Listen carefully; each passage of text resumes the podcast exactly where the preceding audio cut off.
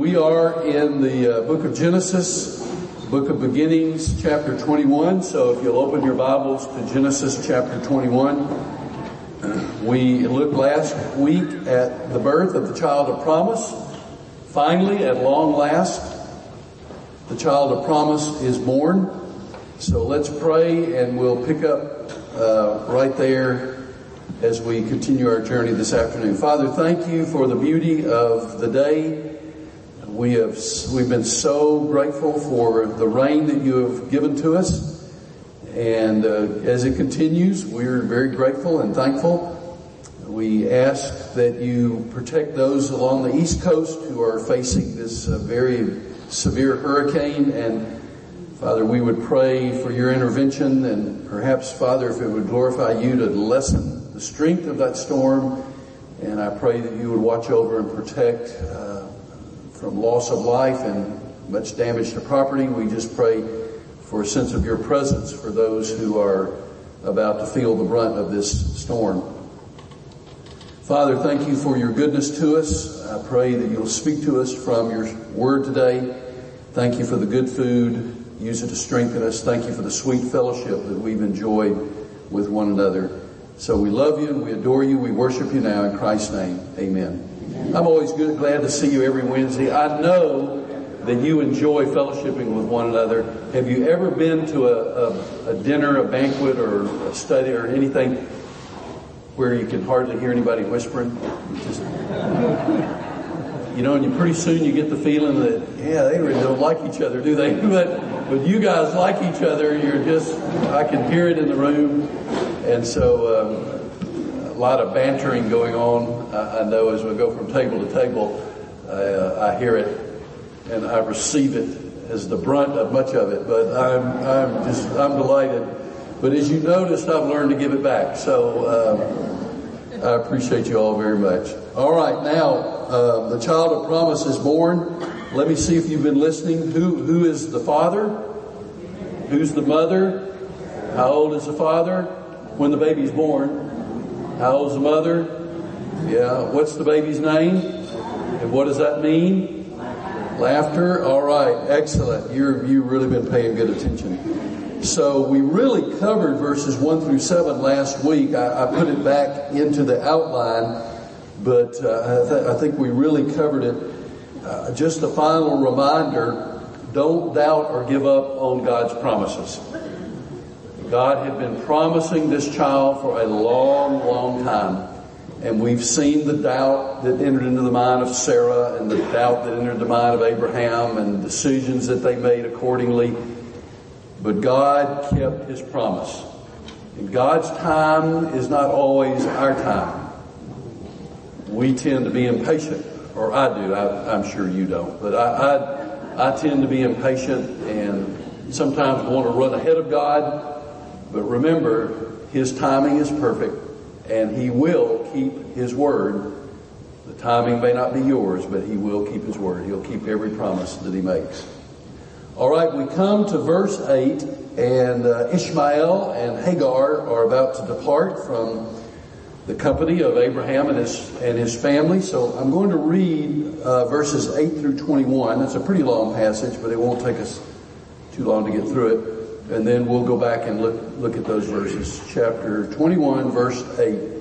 The child grew, still referring to Isaac, and was weaned. And on the day Isaac was weaned, Abraham held a great feast but Sarah saw that the son whom Hagar the Egyptian had borne to Abraham was mocking. And she said to Abraham, get rid of that slave woman and her son, for that woman's son will never share in the inheritance with my son Isaac. And you know the saying, men, when mama ain't happy, ain't nobody happy. right now, mama ain't happy. So the matter distressed Abraham greatly because it concerned his son. He is the father of Ishmael and he loves Ishmael. It's already been stated in the earlier text. But God said to him, do not be so distressed about the boy and your slave woman. Listen to whatever Sarah tells you because it is through Isaac that your offspring will be reckoned. I will make the son of the slave into a nation also because he is your offspring. Early the next morning, Abraham took some food and a skin of water and gave them to Hagar. He set them on her shoulders and sent them off, uh, sent her off with the boy. She went on her way and wandered in the desert of Beersheba. When the water in the skin was gone, she put the boy under one of the bushes. Then she went off and sat down about a bow shot away, for she thought, I cannot watch the boy die. And as she sat there, she began to sob.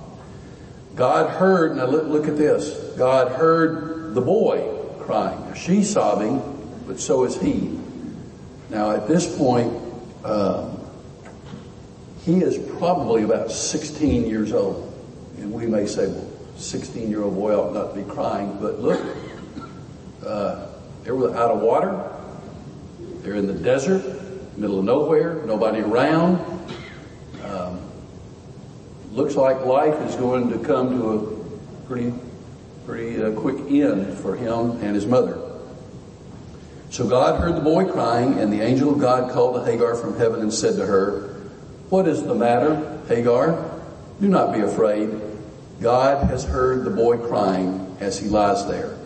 Lift the boy up and take him by the hand, for I will make him into a great nation. Then God opened her eyes and she saw a well of water, and so she went and filled the skin with water and gave the boy a drink. God was with the boy as he grew up. He lived in the desert and became an archer and while he was living in the desert of Paran, his mother got a wife for him from Egypt. All right, we'll stop there. Uh, we're not going to spend a long time. I want to get to chapter 22. It's, it's very significant, but this is important too.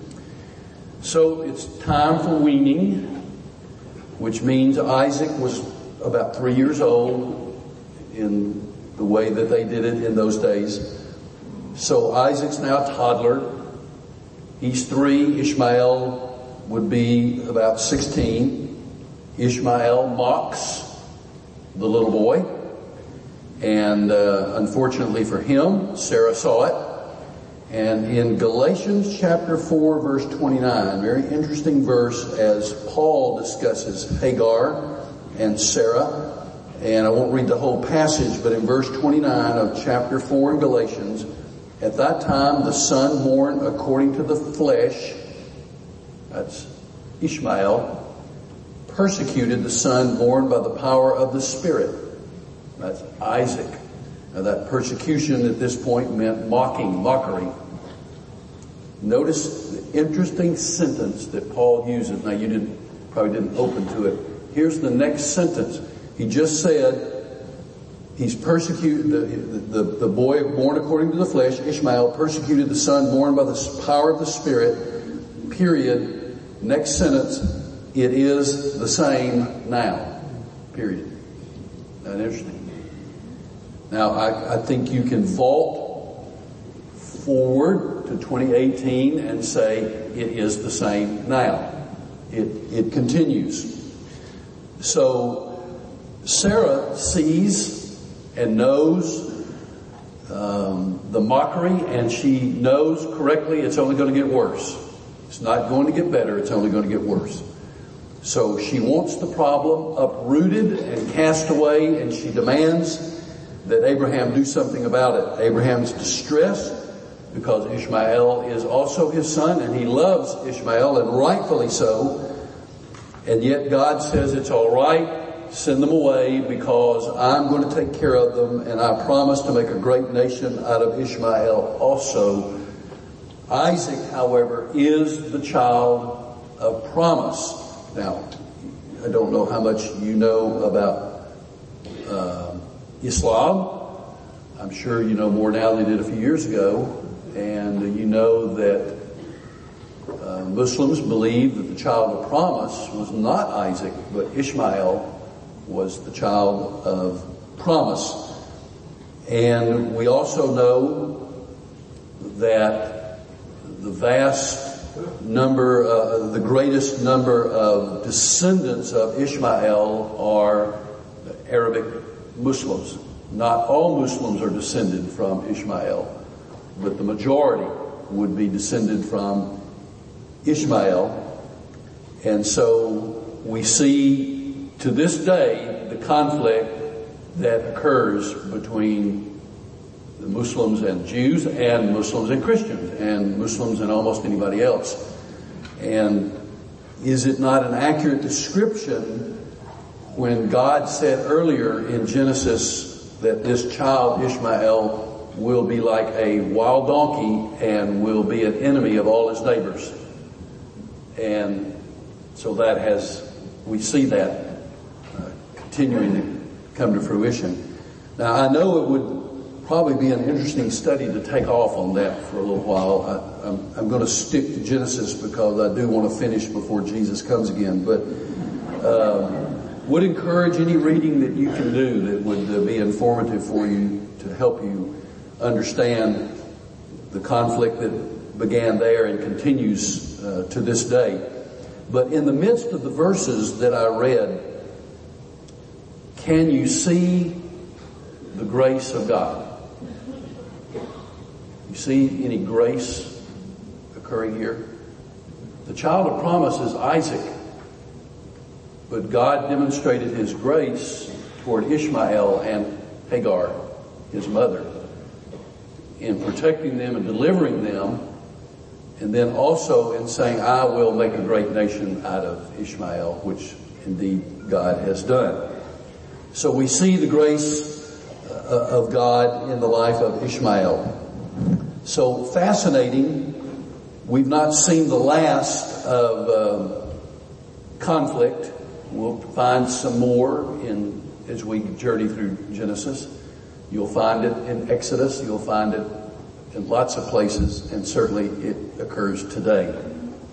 Well, we come to verse 22, and a treaty is made, and I find this to be interesting. Remember Abimelech? What happened last time Abraham was with Abimelech? What did Abraham do? Yeah, he, he lied. Again, we've done that before. He lied about Sarah saying she's my sister not my wife. Well, yes, she was really his half sister. That part is sort of true, but it was it was a lie. I mean, you know, it's like your mama used to say, "White lie's a lie. It's a lie." So don't try to tell me it's just a little lie. A lie is a lie is a lie is a lie. So Abraham lied to Abimelech. This time it's a very different encounter. At that time, Abimelech and Phicol, the commander of his forces, said to Abraham, Abraham's living among Abimelech's people. And Abimelech had said, just stay right here as long as you want to. So Abraham said, okay, and they are. But here we go. Abimelech and Phicol said to Abraham, God is with you in everything you do. It is obvious to Abimelech and to Phicol that the hand of God is on Abraham. Now swear to me here before God that you will not deal falsely with me or my children or my descendants. Wonder why Abimelech would even suspect that in Abraham. Well, your track record runs before you, so okay. Swear to me before God you will not deal falsely with me or with my children or with my descendants. Show to me and the country where you now reside as a foreigner the same kindness I have shown to you. So Abraham's tribe is growing, getting stronger. Abimelech is concerned. And so he says to Abraham, I've been very kind to you. Will you show me the same kindness? And Abraham says, I swear it. I swear it, he promises. But then immediately this um, memorandum of understanding or this peace treaty, this agreement is put to the test immediately. Because Abraham complains to Abimelech about a well of water that Abimelech's servants had seized. It's a well that Abraham had dug and Abimelech has seized it or his people have seized it. So Abimelech says, I don't, I don't know who's done this. You didn't tell me. And I heard about it only today. And there's no reason to believe that that's not the complete truth. Abimelech's telling the truth. So Abraham brought sheep and cattle and gave them to Abimelech, and the two men made a treaty. Abraham set apart seven ewe lambs from the flock, and Abimelech asked Abraham, what's the meaning of these seven ewe lambs you have set apart by themselves? And he replied, accept these seven lambs from my hand as a witness that I dug this well. As a witness that I dug this well, that your, that your guys have come and taken, it's, it's my well. So I'm giving you seven ewe lambs so that every, the slate is clean between you and me. The, the lambs are yours, but you are agreeing in receiving the lambs that Abraham dug the well and my guys who've taken the well will give it back and you won't have to worry about it any longer. And so that place was called Beersheba, which means well of seven, seven ewe lambs, and the well, well of seven can also mean well of oath. And so uh, they made an agreement. Two men swore an oath there at Beersheba, which exists to this day, by the way. If you're familiar with Israel at all, you know down south in the desert, there is a significant city a very large city. It's called Beersheba. After the treaty had been made at Beersheba, Abimelech and Phicol, the commander of his forces, returned to the land of the Philistines. We'll hear of them again, will we not? And Abraham planted a tamarisk tree in Beersheba, and there he called on the name of the Lord, the eternal God. Now, I, I love this because think back. Abraham, remember what was it that Abraham once worshiped? The moon. He had once worshiped the moon god. God spoke to him. Abraham came into a personal, saving relationship with, with God. Now is a faithful follower uh, of God. And here is his declaration. The name of the Lord, the eternal God. So Abraham is a faithful servant of God. There's no mixture of anything here. There's no going back to the moon God. There's no belief in the former God. He is totally, completely sold out to the one true and living God, the one he calls eternal God.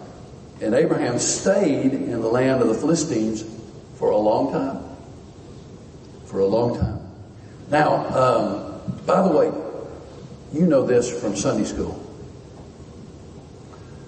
Where is the chief area in which the Philistines lived? Gaza. Yeah, ever heard of it? Yeah. It was a little bigger then than it is now, but Gaza, um, Gaza Strip. Interesting, isn't it? Conflict will come for the Jews from the land of the Philistines. Conflict comes today from the land of the Philistines. Interesting how that, how that happens. Now, Abimelech and Abraham make a non-aggression treaty. They're going to be respectful of each other. They're going to coexist together in respect and honor uh, of one another. I find it interesting that the Philistines or the Abimelech and Phicol look at Abraham and what do they see? Now these are pagans.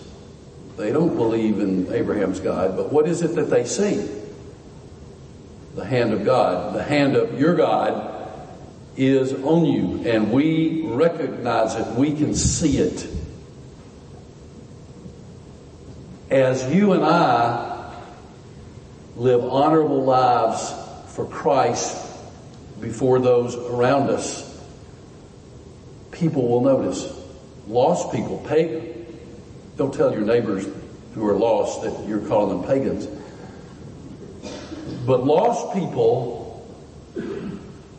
notice the goodness and the righteousness of God's people. They may not like it, it may irritate them, but sometimes it generates respect and interest. How is it that you are the way you are? How is it that you handle crises so differently than I handle crises? What is it that makes you tick? And so your righteousness can penetrate, can be used by the Holy Spirit to penetrate the heart of people who don't know Christ. And Phicol and Abimelech never gave their hearts to God, but they saw something about Abraham that caused them to believe that the hand of his God was on him. So the challenge to us is to live in such a way that others see Jesus in us and will know that there's something different about us, that we are distinctive, we're different, we're not like everybody else. And we are different and distinctive. So let that be a lesson that we learn from the way Abraham was living his life. He planted a tree that was a symbol of faithfulness and prosperity. And notice again his words, he called on the name of the Lord, the eternal God, verse 33. Abraham's faith has grown. Can you see the progression? The progression of Abraham's faith. That faith is going to come through in chapter 22 in, in an incredible way. Because the faith of Abraham is about to be, is about to face its severest test. And it's going to end up showing us that his faith is real. Now, let's look at, at chapter 22. We've got enough time to get, to get started on it. Um, so let's read chapter 22. Huge, huge, huge chapter.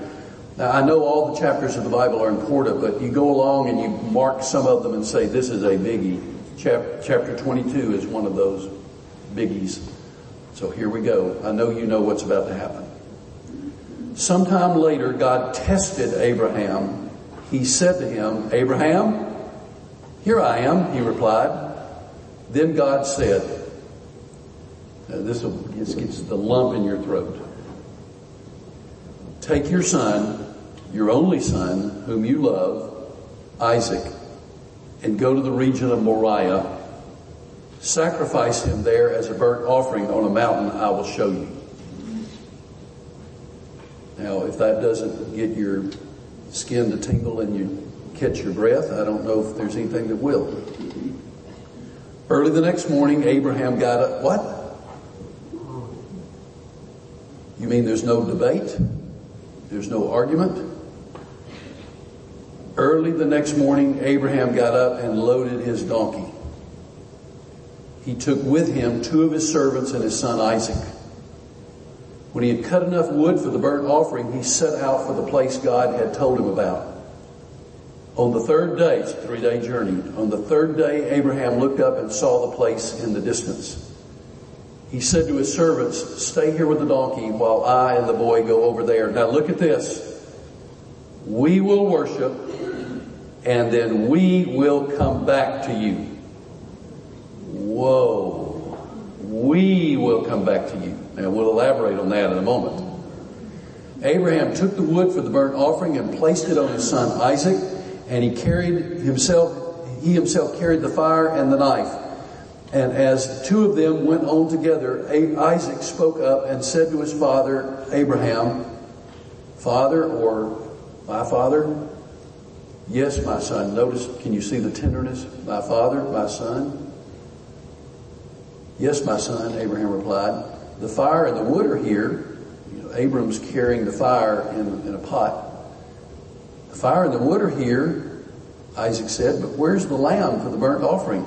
He's total innocence.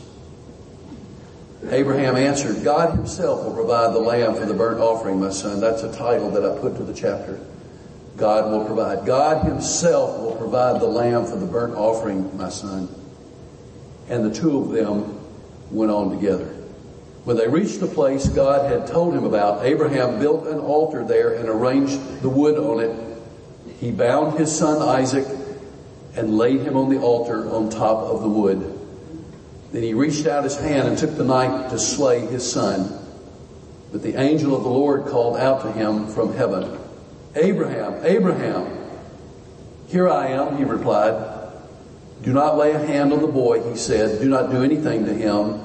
Now I know that you fear God because you have not withheld from me your son, your only son. Now we know he's got Ishmael, so why is he saying your only son? The son of promise. That's why he uses that term. Now Abraham looked up and there in a thicket he saw a ram caught by its horns. God will provide. There's the ram. He went over, took the ram, and sacrificed it as a burnt offering instead of his son. So Abraham called that place, the Lord will provide. And to this day, it is said, on the mountain of the Lord it will be provided. The angel of the Lord called to Abraham from heaven a second time and said, I swear by myself, declares the Lord, that because you have done this and have not withheld your son, your only son, I will surely bless you and make your descendants as numerous as the stars in the sky and as the sand on the seashore. Your descendants will take possession of the cities of their, of their enemies, and through your offspring, all nations on earth will be blessed. How did that happen? Through whom? Jesus. Because you've obeyed me. Last verse for the moment. Then Abraham returned to his servants, and they set off together for Beersheba and Abraham stayed in Beersheba. Verse 1, this is a test. Abraham did not know that yet, but we know it because we read it. Now imagine if we were reading this text without the knowledge that this is a test from God. Would make it much more difficult to read it. But we know it's a test. In verse 2, there are three simple, unqualified imperatives that God gives to Abraham. Take, go, sacrifice. Take your son, go to Moriah and sacrifice your son. Now, Abraham knows what that means. He is surrounded by pagans who practice human sacrifice. Very common among the Canaanites, the pagans. Uh, I think one of the most dramatic breathtaking sights in the Holy Land today is to go to Megiddo, Armageddon, and see the ancient Canaanite altar that is there today just as it was several thousand years ago, absolutely unchanged. This enormous, enormous altar on which they practice human sacrifice. And it makes your blood run cold just to look at it and to know what happened in that place. Abraham knows what this means. There's no there's no sense possible in which Abraham didn't understand what God was asking him to do. He knows. And he knows what it's like. So can you imagine the feelings of a father who loves his son? And so we're going to see what Abraham does as a result of what God said.